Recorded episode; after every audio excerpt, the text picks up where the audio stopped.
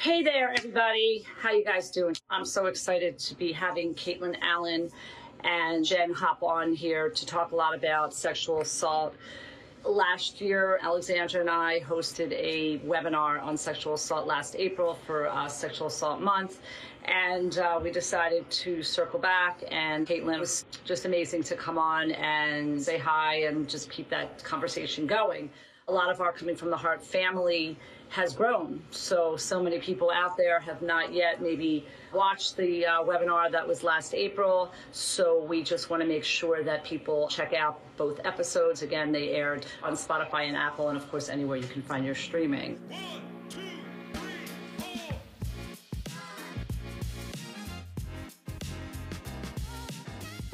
Hey everyone, this is Helene from Coming from the Heart podcast, an inspirational and motivational podcast about mental health, mindfulness, speaking your truth, and never feeling alone. Thank you so, so, so much. It's so nice to see you. It's been a while. Thank you for your time. Thank you for joining. And yeah, I just feel like the sexual assault webinar was such a powerful medium. I mean, it really just was. And I was just so honored. I had just really started getting it going with the podcast, not that many months in. And we had this crazy, amazing response of people that just wanted to be part of it. And I think what it is, and I don't know how you guys feel, because I want to hear your take on this, because it's been, you know, a, more than a few months back, is that it was so illuminating and so strong and everyone came out just to express themselves that it took a while for me to just process and even now i'll listen to the episodes and go holy shit wow yeah. that was crazy crazy amazing specifically for people that never had shared stories before and having you know of course the, as i say, the thrivers come on and, and speak and have other people talk about their platforms and how it connected and i would love love to do it again. It's just, you know, people are busy and trying to rope everybody back in to do it. I don't know if they're going to do it again in April. But besides all that, I, it's funny, the connections I've made or the connections I made in the, all my people, my friends and stuff, it's that I believe the conversation can never, ever, ever go away. Ever. Yeah. Mental health as you guys know, is a big part of our platform validation, never feeling alone, empowerment, and all the different things that we've now morphed into. But we always go back to our core. And the core is the mental health component. The core is to have women and all genders, everybody, to be able to have safe spaces in their life. And during the pandemic, it was just such a tough gig for so many people. So, enough of me talking. Kate, Jen, I mean, introduce the platform because there's a lot of people that have no idea who you are, what Walk with Dignity is about. So if you want to take it away a little bit and just introduce yourselves, that would be great. Sure. I'm Caitlin Allen. I am the advocacy director of Walk with Dignity. Walk with Dignity is a pretty new nonprofit. It's based out of State College, Pennsylvania and we support survivors of sexual assault and create care kits to send to local hospitals so that way survivors will have anything they need after the assault a lot of times survivors have to leave the hospital either in the clothes that the attack happened in or in a paper gown neither of which are appropriate or make you feel safe so part of what we do is provide clothing so that way they can make the choices that are best for them. And we also give a platform to survivors so that way they can share their stories and connect with other people who mm-hmm. understand what they've been through. Oh, absolutely. And yeah. that's sort of how I found Jen. So I'm going to yeah. pass it over to Jen. Um, yes. Yeah. I should have worn one of the uh, shirts because I have one. Oh. Shout out to Devin. She sent me a shirt. yeah, they're like, it was great. Yeah, I was, uh, my name is Jennifer. I was on the first podcast which is how I found Caitlin. So, but yeah, I'm just a survivor. I, I don't know the appropriate word to like call myself, but I have hmm. experienced sexual assault as many women have, and I'm just very vocal about, yeah, talking about it and kind of like getting rid of the stigma. And I feel like if we all have an open conversation about it, it you know won't be so terrifying to talk about because you know it's it's incredibly common. So I love what you guys do. I love that I'm here. Thank you for inviting me. thank you, and thank you guys both. Yeah, um, you brought up the word stigma, Jen, and mm-hmm. it's interesting that that word, like people process it so differently. When we talk about stigmas of mental health or you talk about a stigma of sexual assault you know people kind of like pull back a little bit. If you were to define stigma well how do you think you would define it? You would define it in regards to sexual assault. Yeah i think it's like i had mentioned this in a story the other day but it's just like it's uncomfortable it's the uncomfortable part of society that exists that no one wants to talk about you know like it could be anything but yeah sexual assault is definitely it's common you know it's like not one of those things like you think the the level that it's stigmatized you think that it would be extremely um mm-hmm. rare but it's not so i don't know mm-hmm. why it's stigmatized as it is but yeah it's kind of just the uncomfortable part of society that no one really wants to bring up everyone wants to look the other direction you know you're scrolling through instagram you see like beautiful posts of sunsets and people on the beach and that's super yes. great but you know yeah. then you see yeah. that one post and you're just like i'm just gonna scroll right past that and not paid attention because it's depressing it's or it's intense or whatever but um, mm-hmm. it doesn't have to be we could just have a conversation about it so yeah, yeah i love that yeah caitlin what do you what, what's your take on that I 100% agree with Jen. I think if I had to like water down the definition, I would say it's something don't talk about at the dinner table. You yeah. know, like it's one of those things where it's like this isn't a happy conversation. Yeah. Mm-hmm. No, but not every conversation can be happy. Mm-hmm. Yeah, exactly. No, no. Do you think that it's getting any better regarding the conversations that when I and, and I'm really generalizing here, so I'm going to be try to be a little bit more specific within a certain age appropriate. You know for an example and what is age appropriate really? Is it a teenager? Is it a teenager going off to college? Because sexual assault happens at any age. It can be incest. It can be any types of situations. It can be an abusive relationship. I think it's it's so multifaceted. It's so hard to just box out and compartmentalize. But you feel that i mean social media and i agree with you you know absolutely it's something that people don't really want to talk about. And what's interesting is when, you know, my, my husband will laugh or my kids will laugh if we're out to dinner and somehow we start talking to the server at the restaurant. Somehow my podcast comes up in conversation. And next thing I know, specifically, I've been in college towns because I've been visiting Rutgers. Shout out to Rutgers, shout out to Indiana. People that I've spoken to, specifically college students, and my son now is, of course, a freshman they want to talk about sexual assault. They want to talk about what happens during game day. They want to talk about all this stuff that we all and everyone, oh, yeah, everybody knows someone or, or a situation or something happened. And I'm not specifically pointing and throwing all college situations under the bus. However, I feel that when kids go off to college and sexual assault happens in high school too, and even in junior high. And, you know, it's not people point the finger at certain ages, but I feel that conversations are so lacking. And I know we talked a lot about this on the podcast, how it's still not really discussed. Yeah, it's so, weird. It's weird. Yeah. like if it happens to certain people, like, I don't know. Yeah, it is strange. Like, is it really that shocking that she, when Caitlin um, mentioned like the dinner table, like I was yeah wanted to say like yeah, even though half the people at the dinner table probably have had it happen to them as well. So like yeah. it's bizarre. Yeah. Like in one some people have it more extreme like yeah. circumstance, but nonetheless, like even the smallest thing to somebody else, yeah. like, it can still be extremely ta- traumatizing, you know, like Right. Um, it, Absolutely. It's crazy that like yeah, it's weird that we don't talk right. about it. Yeah. Right. And you know, I don't if you have any comments on that, Caitlin, do you wanna Yeah, I mean I think when it comes to like age groups and things, I work with kids a lot. I was a babysitter and a nanny for mm-hmm. years. Mm-hmm. And I think a lot of it has to do with starting these conversations young. And I'm not mm-hmm. talking about talking to your toddler about sexual assault. Clearly that's inappropriate. Right. right. But it's like, hey buddy, like no, you can't hug them right now. Like they don't want to be touched right now. And oh, well why can't I hug them? Well, you know how sometimes you get angry and don't want to be mm-hmm. touched? They don't mm-hmm. want to be touched right now. Mm-hmm. Yeah. And mm-hmm. just mm-hmm. progressing these conversations with age. Like, oh, you have a crush on someone? That's great. Make sure you don't make them uncomfortable, you know, like different things like that. I feel like by the time it gets to like the age groups where these situations happen the most, Mm-hmm. If you're not already having these conversations with your kids or your friends, you're kind of setting them up for failure. That is in no way saying that it is the victim's fault or anything, but it's part of a bigger problem. Yeah. Yeah, I I personally I don't know if I ever want kids, but if I do, I mean obviously age appropriate conversations, but my kid is gonna know from a real young age, like right.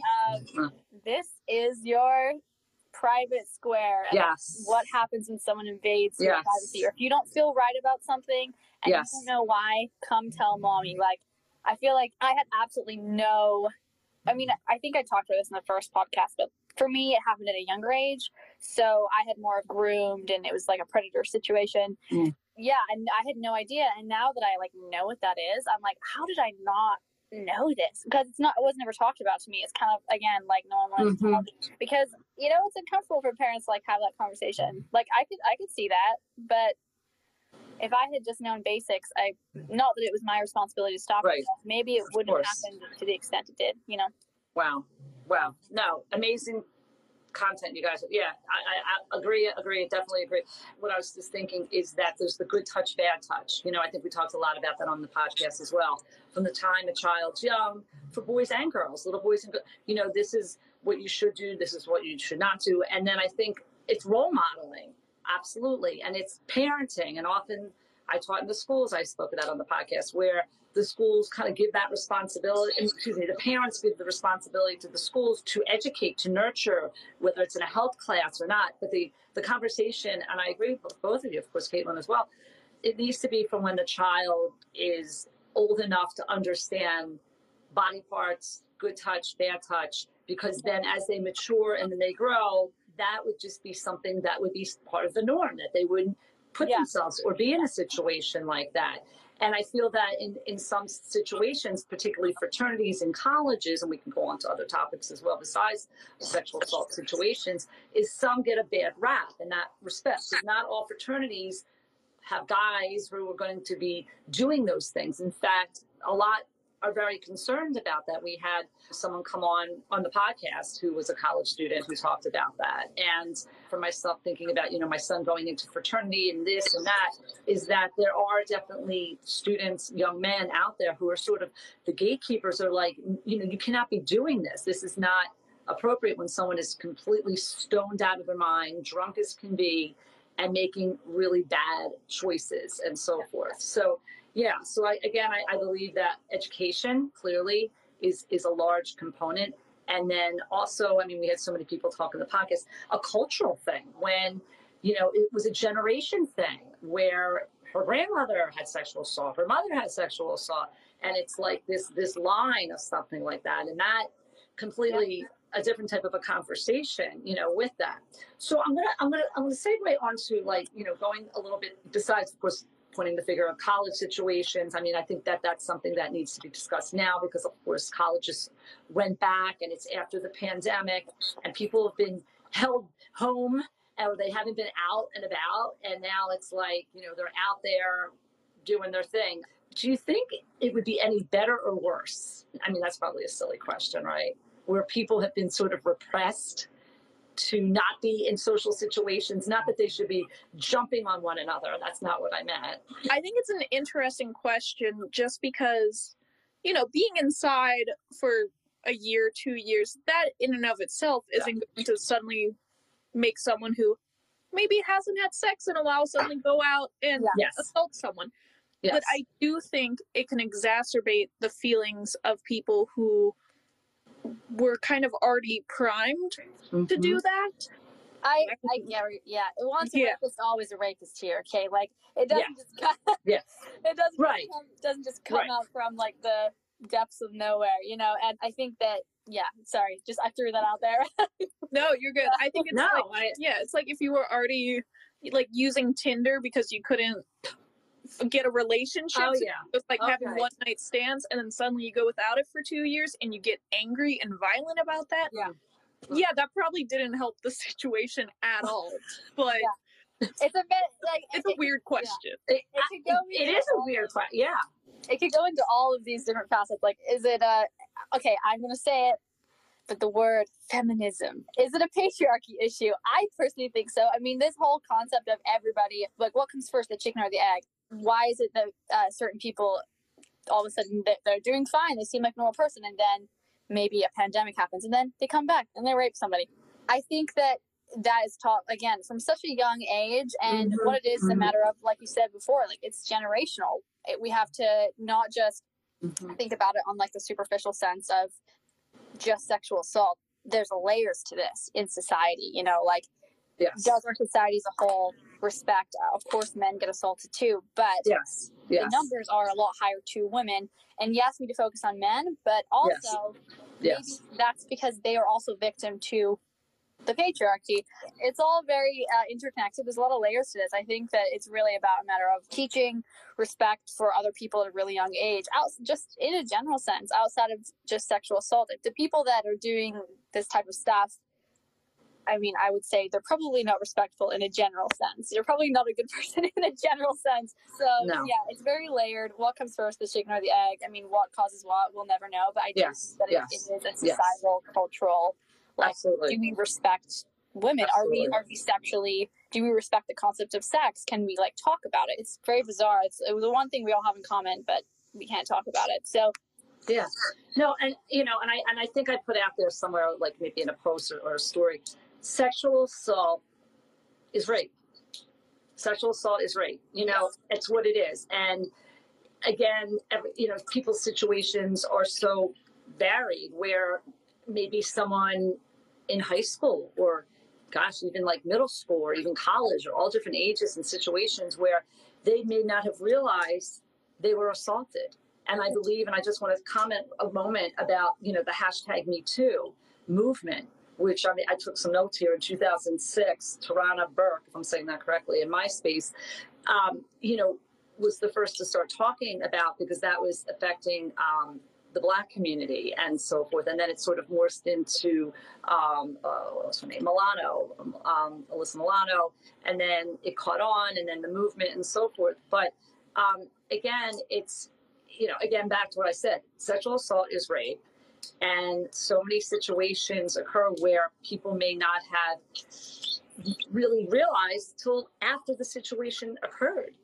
Yes, I think that, well, yeah, it all comes down to it's this comfortability on how do you teach someone not to rape? Well, you're going to talk to them about rape. I know personally many people that it's kind of it's rape culture you know like it's kind of celebrated in a way being kind of sexually violent towards women or you know like the mm-hmm. player thing and, and it's not right. just men women do it too but like in general right. it is rape culture and yeah it's not sexy to ask for consent but if I had a no. son or daughter and they're like that age where they're starting to have sex, I'm going to be like, hey, it's not sexy to like stop the mood and be like, hey, can we do this? But just do it. There's mm-hmm. little things that are really not like socially acceptable, but they totally should be. We should totally normalize it.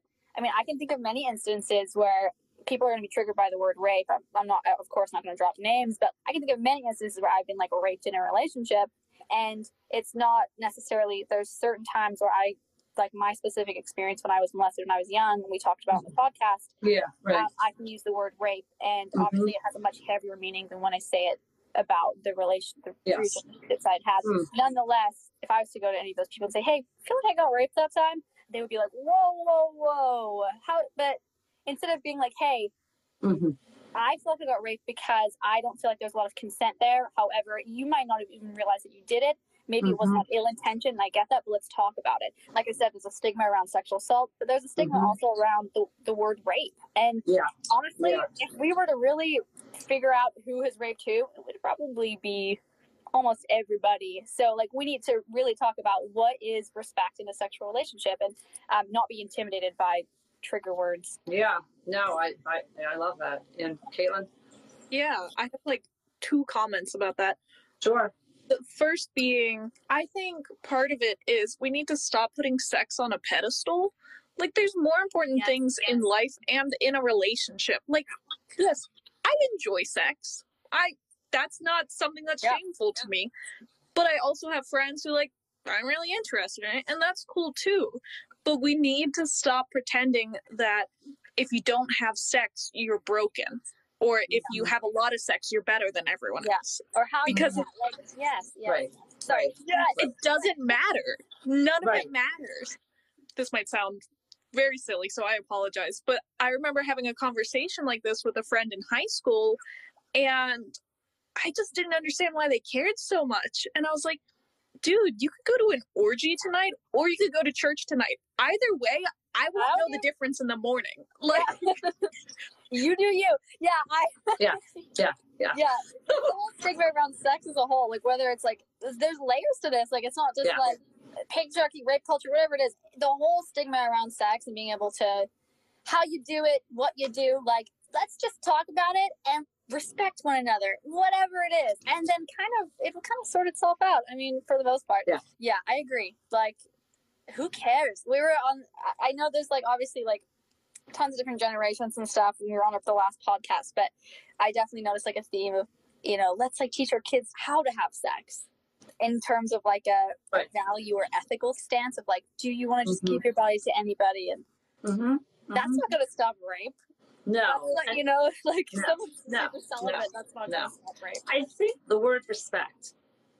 The word respect to me is everything. It, Yeah. basically, in, in essence, of what you guys are talking about. To respect another human, transgender, queer, heterosexual, whatever, in any situation, to have respect for that other person and partner. That's it. And the intimacy is the intimacy, whatever that may be. Intimacy meaning, you know, having sex, not necessarily. Intimacy could mean many things to many different people. Yeah. And, you know, and I really believe that respect is something that needs to be taught. And I circle back to when children are young, as my children were young. And that's really what I pounded in to have, of course, morals and values, but to be respectful. Yeah. And if someone is not wanting to engage in something, then you don't do that because Yep. you learn to have the respect for the other person as they do you, as a human, as a Yep. person. Situations get out of hand where it's someone might be a sexual assaulted in, in many different situations or taken advantage of or the consent. I mean, you guys mentioned the consent. I, I, I think about, you know, I was interested in Rutgers and my son now, you know, being the guy and I had the conversation. Just remember, because, you know, it's always somehow, and I, I have a son, so you know I have to think on the other side, and he has values and he has morals.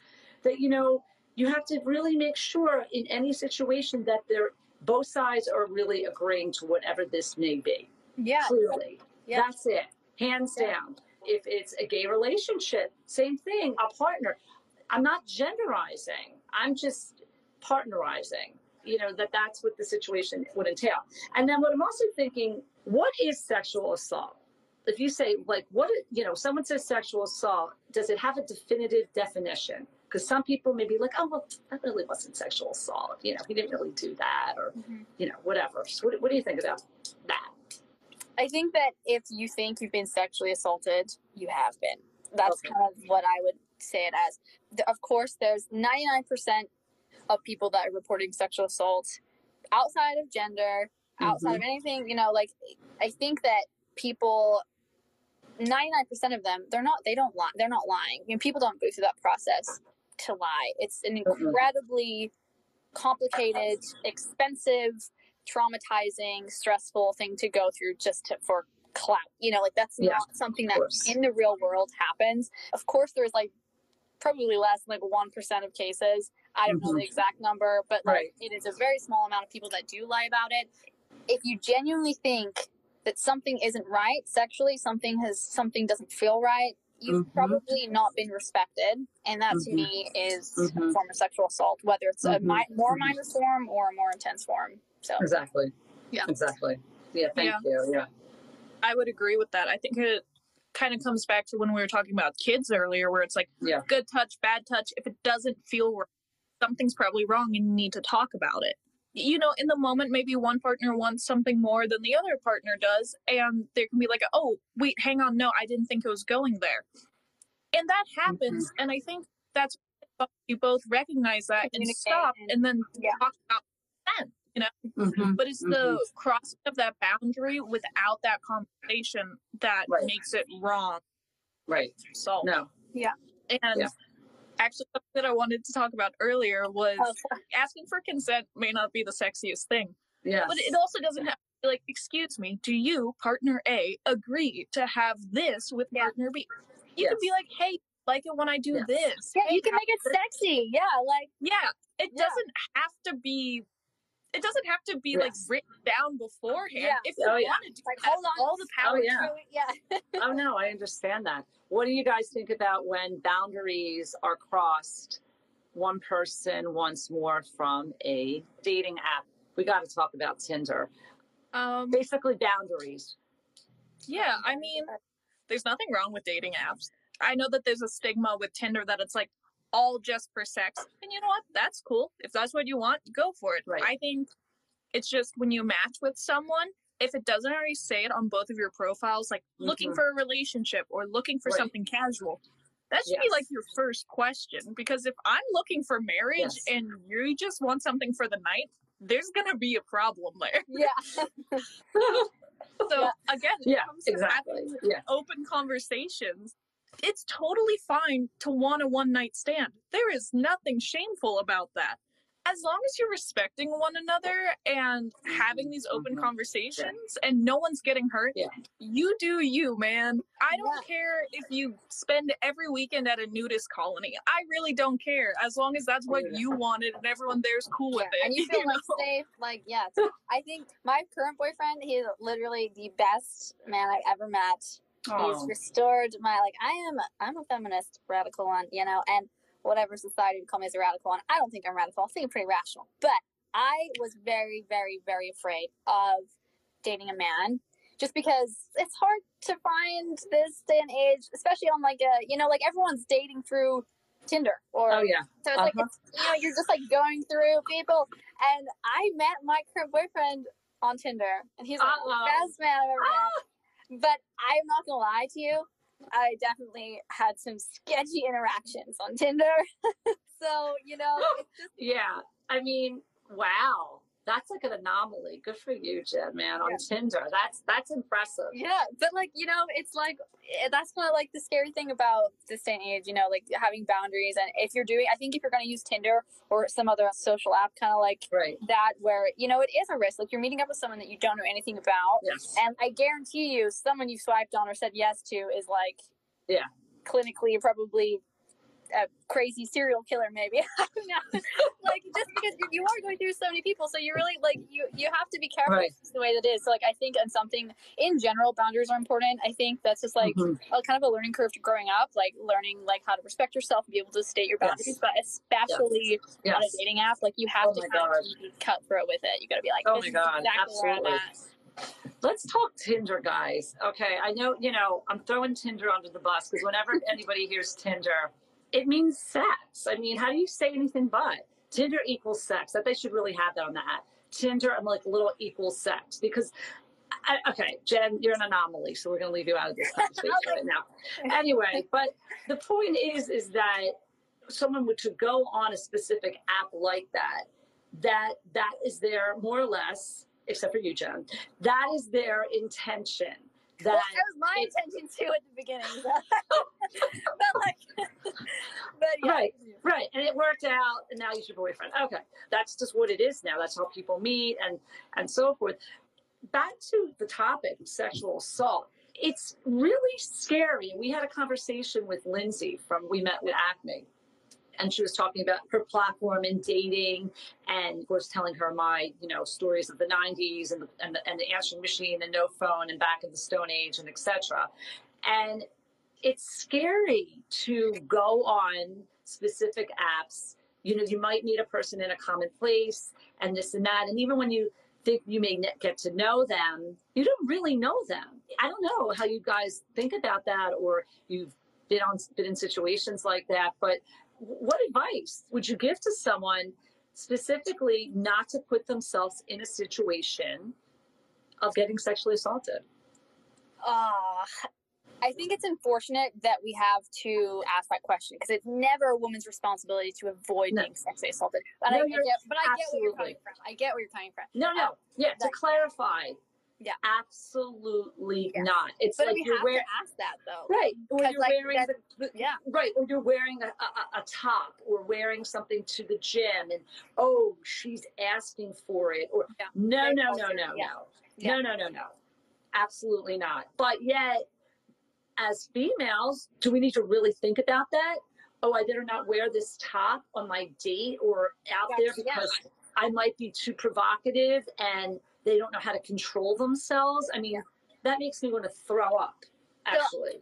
I had this weird tactic, just side note, I want to like, like but um, I had the side note of question that I mean, I kind of am a bit of an asshole nowadays. I'm proud of it. But when I started Tinder, I would kind of purposely like I had some beginner questions just to kind of poke the bear. And also I would dress however the hell I wanted just to kind of test the waters of like how is this person, especially in response to how you dress or I love it. And yeah. um, but I would be lying if I said that I didn't have mace in my bag. And it sucks that we as women are kind of in that, or men too, but for the sake of this conversation, mostly women that are carrying mace in their bag. And I think that it sucks that that's the case, but I think challenging that, I mean, I personally, I'm not going to change that side of me, but I don't think mm-hmm. that it's fair that I have to feel need to do that either. So I don't know if there's yeah. a, a yeah. to that, but yeah, yeah. And then just circling back to going on a specific, you know, you're on the app, you meet the person. The first date, okay, you're getting to meet each other. Maybe the, the other person is sort of on their best behavior, if you want to call it that. And I'm talking about all genders. Is it the second date where you get a little bit, uh, I don't know, or is it the third date, or is it that fifth date where that person may show their demon? I don't know. Yeah, I think every relationship is unique. So, like with my first long term boyfriend, we didn't even kiss until like three months in because I was terrified. I was like, oh God, what if he doesn't like me? Even though we kept going on dates, you know, 17 year olds are like yeah. yeah. yeah. Right. And then with my current boyfriend, like my partner who I've been with right. for almost three years now, right. I asked him to be like my monogamous partner after a week of knowing him because yeah. I just felt that connection with him. And thank God I was right. But, right, you know, like I think it's hard to say like, oh, like that's the third date rule or anything like that. Oh, uh-huh. Um, yeah. And like I'm on Bumble right now because Bumble has like that BFF setting, you know, like trying to meet new people, yeah. to make friends. oh. And nice. me and this girl, like we met up recently and I was like, hey, like I want to hang out, but I'm really only comfortable hanging out in public. And she was mm-hmm. like, Oh yeah, no, I totally get that. I was gonna ask the same thing. We went mm-hmm. out for coffee. It was great. Now, nice. That was me as a woman in a relationship meeting up with another woman in a relationship, and we were both still sketched out by each other. And I don't know about her. I didn't ask, but I know I shared my location with both my mom, my boyfriend, and my best friend. Yeah, I do that too. Just wow. in case. Yeah. And it's yeah. ridiculous that I have to do that when I'm going down the road to Dunkin' Donuts to get a coffee. Yeah. But like I was going to see a beautiful sunset. I'm going camping. Mom gonna have the time of my life, but also in case I die, this is my coordinates. Right? Like, no. yeah. But that's just what it is. And then you know, as I said, we were talking to Lindsay from We Met at Acme, and she was saying, you know, of course, the same thing. You have to be careful and and so forth. But again, when is that moment when you start really trusting that person? I mean, getting back to you know sexual assault and being in a college environment or post college and let's talk about post college for a minute you know you're in college we know all kinds of shit's going down and okay now you graduated. That's tricky stuff man. You get out you know you graduated i think back to you know when i was in my early 20s and i'm going out with my girlfriends. And sometimes even though college you know you point the finger at like if it's a fraternity party but you're still in these like group type settings then it's kind of like you're out. I feel like it's a little scarier. What do you guys think about that? Like making that transition into the next step, being nervous that you might be in a situation of sexual assault. Maybe you never even thought about it. I mean, I think there's a lot of people that are just like, yeah. whatever, you know, carefree. Clearly, that's not me. I don't believe that's either you guys. How do you keep yourself safe? I mean, you know, you, you said you share location, all the other stuff. I, I don't I, I it's in the back of my head I guess like actually it's funny I just checked my college specifically puts out a like report every year of how many cases of sexual assault or crime or theft or whatever. They like put right. it out every year. I looked at it from curiosity. I got an email from it.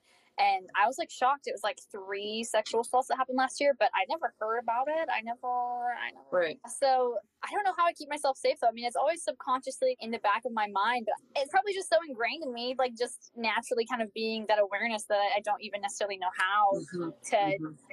Yeah, I mean, in a college setting specifically, I think a really big alarm bell that goes off is like a drinking setting. Yeah. And I don't know how it is. So I'm moved over to the States when I was 12 and from Britain originally. Okay. Oh, okay. Oh, over there, they really, at a young age, kind of teach people because people drink a lot younger over there. So they teach people about getting spiked. They teach people mm. about like, you always mm. watch the bartender pour your drink. Like, yes. so for me, that's something yes. I always yes. do. Like, I don't accept drinks from people or things like that. Uh, yes, yes. I'm, I'm glad you brought this up. Yeah, exactly. But I think it's a lot of it is around like a drinking setting, you know, and for me, I just am always aware of. I think being in that type of setting, a lot of things can go wrong, and I think just that's kind of a little tip. Yeah, no, no, yeah, I like your thoughts. I think it's just preparation to kind of always, and I believe I was like that at my age in my 20s as well.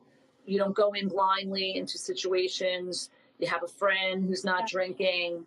Yeah. If you're going to drink, the hard way. Like, like I think the reason I think that way is because I that happened to me. Like, I think a lot of people if you're fortunate enough to not have it on your radar, unfortunately, it makes you more susceptible. It's kind of like uh, it kind of sucks. That's, that's how it works, you know. But a lot right. of people, you know, it's like kind of sucks either way. Like you're either been sexually assaulted, so you're aware of it and can protect yourself after that fact, or you haven't been sexually assaulted, you're not aware of it, and then you increase your likelihood of being sexually assaulted. It's like kind of picking two very terrible options. Yeah. No, no, no, no. Do you think we can change it somehow? is there any way i mean that's pretty like you know i'm taking on a big thing here you know as far as just the culture the dating apps where it's almost yeah i mean you went on tinder well what did you think was going to happen? yeah mentality. And yeah i don't even know how to even fathom like my thoughts on that because it just makes me so nauseous to think that that you know if a person goes on that that that's that their intention was to get sexually assaulted, you know, um, and that it's okay. It's almost to me, I mean, Tinder is is like, except for situations like yours, where you know it, it's giving the license to be in a situation of sexual assault. Like, I don't. I I disagree. One of the things I love about the younger generation, which you know tends to be who dominates Tinder, is like yeah. kind of people similar to okay. me, okay. And, and like I think that there is the, the side that you have to be more aware of. But honestly, in a big way, it does kind of break the stigma on sex. So like okay. a girl going into that situation is yeah, it's a, it's a dangerous situation. It also kind of breaking this stigma around sex is probably one of the main things that one causes sexual assault. Like there's many things that cause someone to sexually assault somebody, including like sexual or repression or oppression, sex. Like there's many different factors that I think the mm-hmm, sex mm-hmm. stigma can cause, but also it creates people that are afraid to like speak out when there's a mm-hmm. stigma against being raped or a stigma against being a slut. Like, why are you? Okay. You know, um, I went on Tinder and honestly had the time of my life. Sexually no. speaking, I'm not embarrassed of it. And I think that I met my boyfriend now. He's a great guy and he came at the perfect time. And I was honestly, though, let me say, I had lost faith in dating outside wow. of Tinder. Oh, no, that's Tinder amazing. no, no, no, that's amazing. Actually, like restored my faith a little bit. no, I, I, I, love that, and I'm glad that you know that, that, I completely threw the app under the bus and crushed it. That no, no, you know, actually, there's a dark side. There's a dark side to Tinder. Oh, for sure. Yeah, yeah, but yeah. If you can be confident of what you want out of it and communicate that, and then make decisions according to your own safety, then there's no reason why you know everyone can't be having the time of their lives on Tinder, you know? I was very briefly on Tinder. I think I was on it for like 36 hours between the span of like my last breakup and then being set up on a blind date with my current partner. Like I oh, wow. was not on there very long. And for me, I was very overwhelmed on there. I didn't have any negative experiences. But right. it was like I would match with a couple guys and immediately would be like, "Hey, you're free tonight?" And I'm like, oh, "I'm yeah. eating yeah. dinner." Like, no. One-liners, yeah. yeah, because that's the intention of the app. But like, you know, when people right. meet people in other places or the old-fashioned way to go to a bar and like meet someone or meet them through a friend and all kinds of stuff. And I and I believe when you define what is sexual assault, sexual assault is the aggression of the other person taking advantage of you in all situations. And the thrivers who talk to us, the survivors, of course, who were talking to us during the episode of all different situations where it's crappy that in the circumstances that the female would have to be victimized and that you know that that to me it was always blew my mind. Oh you know she she wanted it or she no back to being as a child being taught what's right or wrong or growing up in a culture where you know it's the boys club. And, and i just also wanted to have you guys comment a little bit on hashtag me too do you think that since the time of 2006 that due to the hashtag me too and all the different movements have we progressed i think so yeah. yeah. I think so. I think it's slower than anyone would like, but okay. I granted I was a child, but I don't right. remember any situations growing up where conversations were open like this not only between like myself and family but like right. even in like friend circles it was like oh you have a crush tee hee hee and that's like the end of it like it that's okay. it like it's private after that right and nowadays hey, like this happened. Here are the details. I need support right. in this way, or like mm-hmm. whatever. Okay, okay. Yeah, absolutely. So, you know, and, and I believe that when the movement of hashtag Me Too came about, so thank you for revisiting the sexual assault webinar and keeping the conversations going because there has to be platforms like ours out there to just say sexual assault is something that we need to talk about. And I, I believe that conversation and voices really are a light for so many people where they feel ashamed or you know getting back to the platform if you walk with dignity when madison started this whole movement. Back to penn state like if you want to just comment a little bit about what's going on with the nonprofit with you guys. Yes so we are partnered with i think three hospitals right now and we're working okay. on partnering with some more at least in state college where we started and everything. Mm-hmm Mm-hmm. The hospital there, like the Nittany Mountain Hospital, is the hospital that's like attached to the campus. And when we were talking to them, I remember them saying they need about a hundred bags a year for survivors. You know, they need about a hundred bags for the people who come in and report their assault and go through the mm-hmm. examination mm-hmm. and everything. Mm-hmm. But if you look at all the statistics and everything, there's way more than a hundred assaults happening. Mm. And yeah, absolutely. I personally did not seek help afterwards. I didn't really understand what had happened. So mm-hmm, I didn't mm-hmm. talk about it for months. I was just like, that's a weird thing that we're going to put in the back. like, yeah, that's just how my brain coped with it. Right, right. So, uh, no, absolutely. It's a really difficult question because everyone's going to process it differently. I think it's sad that more people don't feel comfortable enough to report it when they do know what happened to mm. them. Yeah. And yeah. I think at Penn State specifically, that's hard to do because I know someone who reported their assault and they were in like small classes with one of the people that had assaulted them. Mm. And everyone in the class turned against her because, oh, well, you're making him out to be like this horrible person, but he helped me study for my test or something. Like, oh my God. That doesn't matter. You can be a good person half of the time and a horrible person the other half. Yeah. Thank you so much for yeah, for stating that. Well, what about, you know, taking it one notch up? What about when a colleague, an office worker assaults you?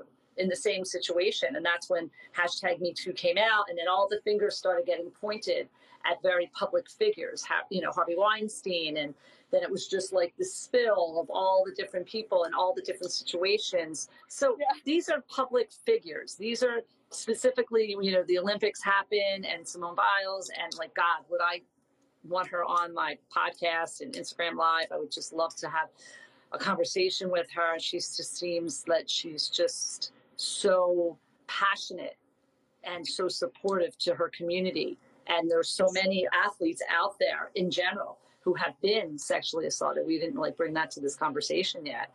It destroys people's lives. It just doesn't go away. It's something that's always there.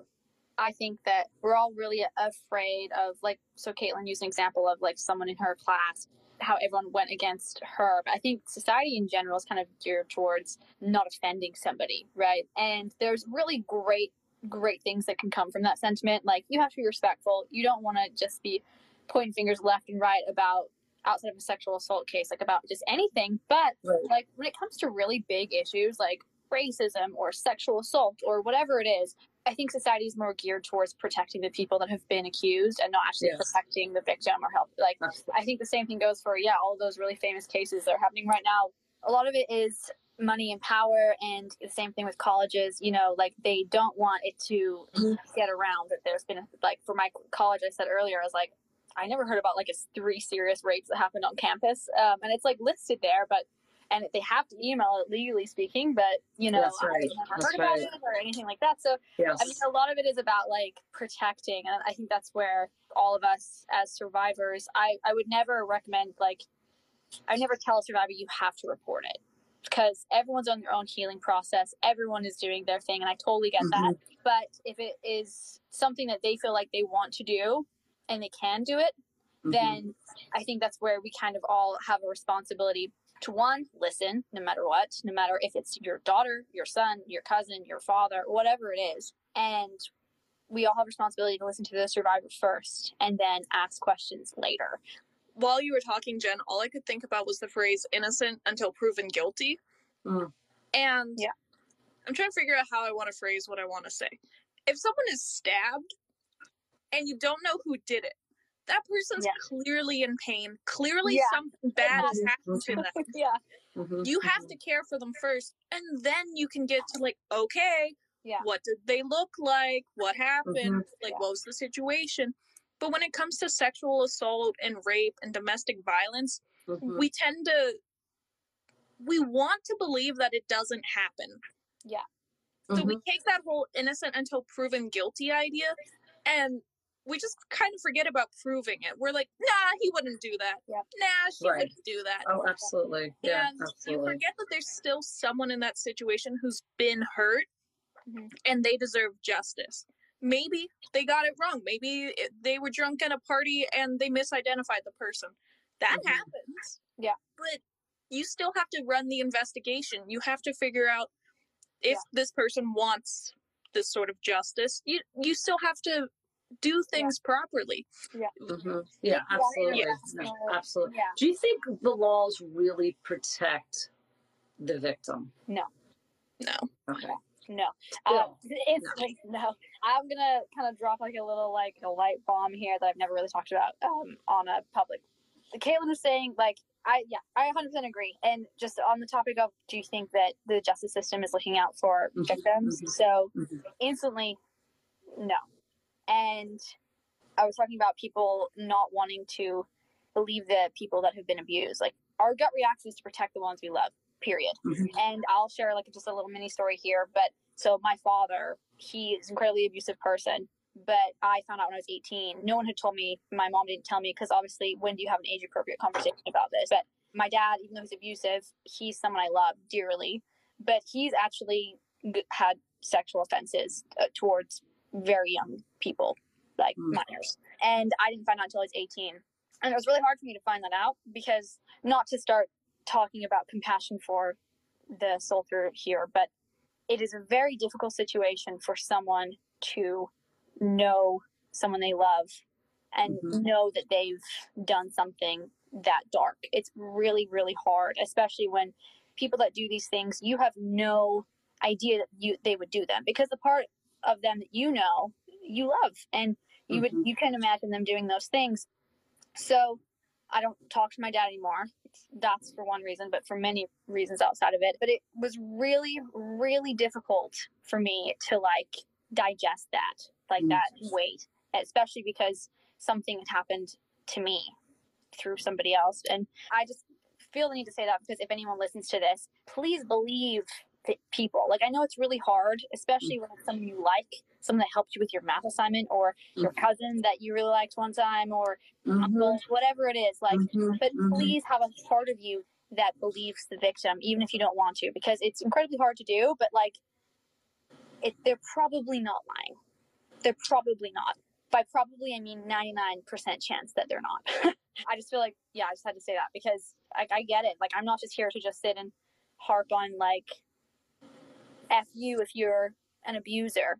Of course, that's true, but I get that it's also really difficult. Like, it's, an incredibly hard topic for the victim and the person who's being accused, and the person who's being accused, family and friends. But mm-hmm. nonetheless, mm-hmm. like the victim should be the priority, and like you should rationalize that. So. No, no, absolutely. And thank you for sharing that, Jen. I mean, that's yeah. Thank you so much for you know sharing that, and that really makes me think about. I remember when Robin Stoloff was on the podcast with us, and she was like, I think she commented, you know, it's it's not that person. I mean, it could be jumping out of the bush, you know, to attack. I mean, of yep. course, those situations occur when you're not expecting it in yep. horrible situations. But I would say a large percentage is that person that you know, or that, that you wouldn't expect. You know, and the person that you trusted, and it makes you feel a little bit anxious or nervous maybe in dating situations and how do you begin to really trust someone like how do you do that yeah.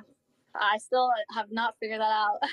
Yeah it's a, it's a, it's, it's a really i don't think there's an answer that's definitive to that. I think it really probably depends on your relationship and really getting to know that person and so yeah. forth. Because again the percentage of sexual assaults are the people that you that you know you know or back to the college environment back to a work situation where you think you know you're going out with a group of people and then things go completely some of the survivors had shared with us and you know during the episode about that.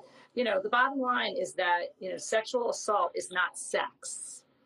It's about someone who wants to hurt you you know and that's what's called rape. I mean i always want to like clarify that you know an assault is an assault that's the word. And the sex part is that they're putting you in a situation that you are not wanting to be in so it's all about someone else putting their wants ahead of your needs. Yeah. Correct. And it's power. For it's, me, yeah. yes, it's yeah. a power situation. They're overpowering you. And, you know, situations of incest and all the other, you know, when Sue was on talking during the podcast and being she's a therapist, and Normanda was talking a little bit because she does crisis situations and so forth, therapy.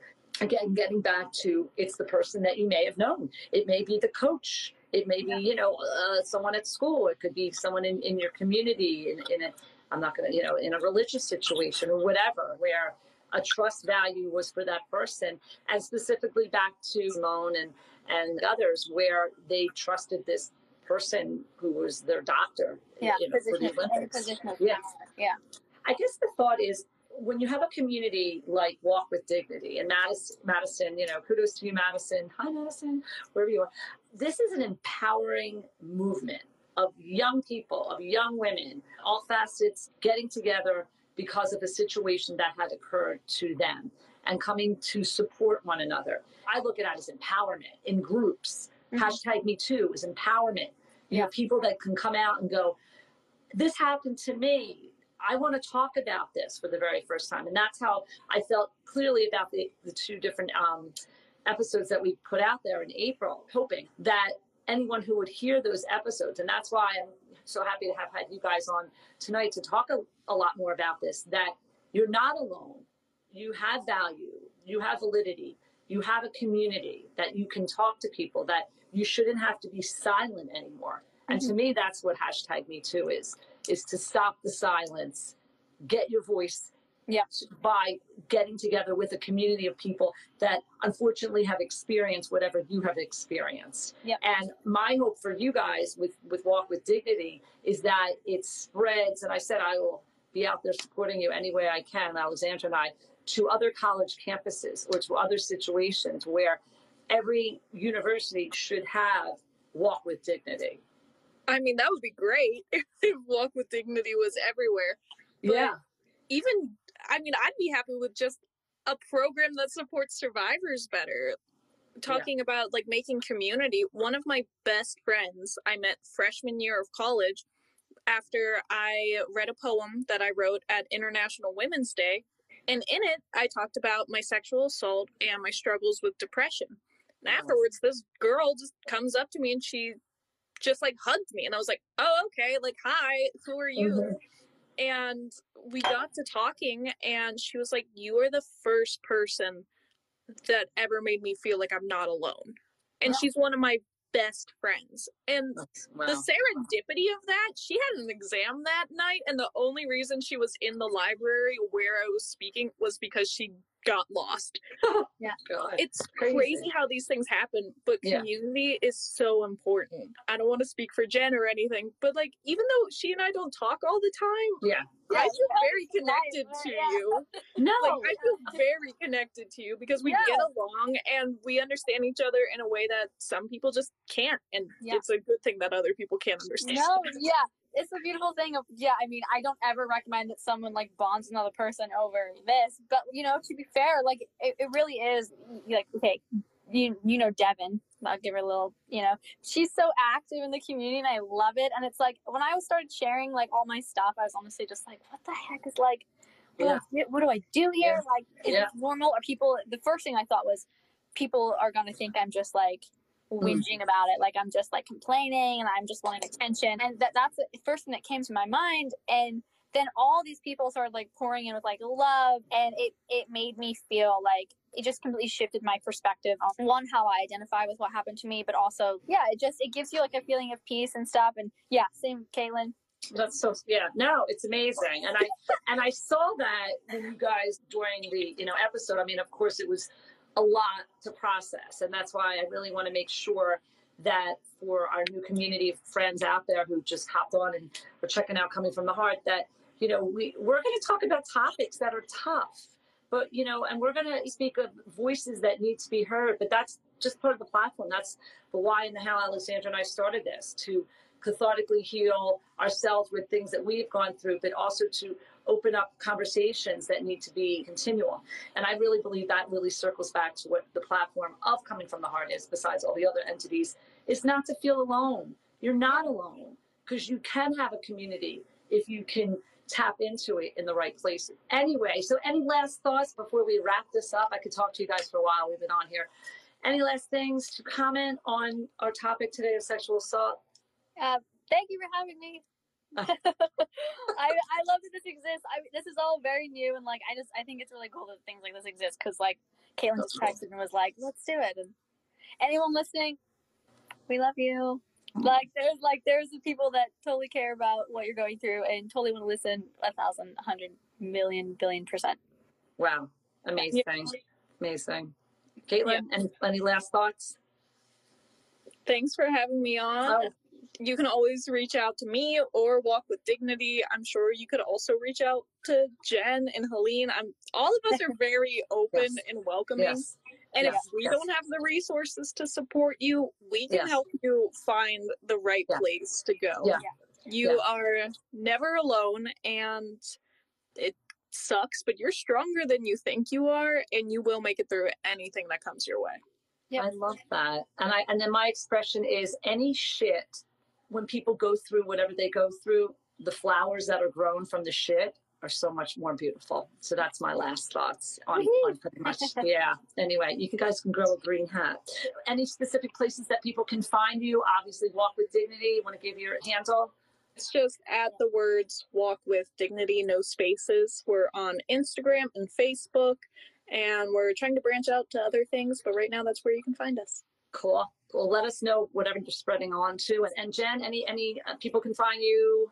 I do not use Facebook. It's just my Instagram. So great. Yeah. I feel I feel so always so unprofessional stating my handle, but it's Bill's Porridge.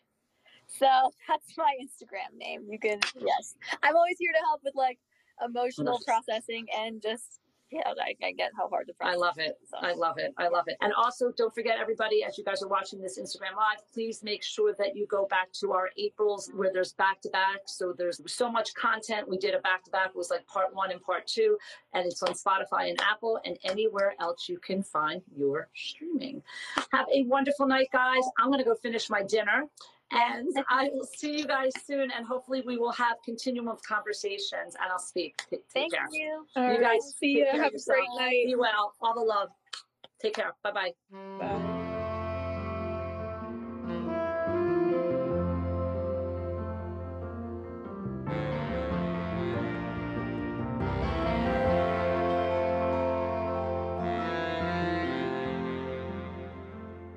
Please check out my episodes on Spotify and Apple Podcast and weekly Instagram Lives, where I am honored with talented, exceptional guests. Can't wait to see you all there.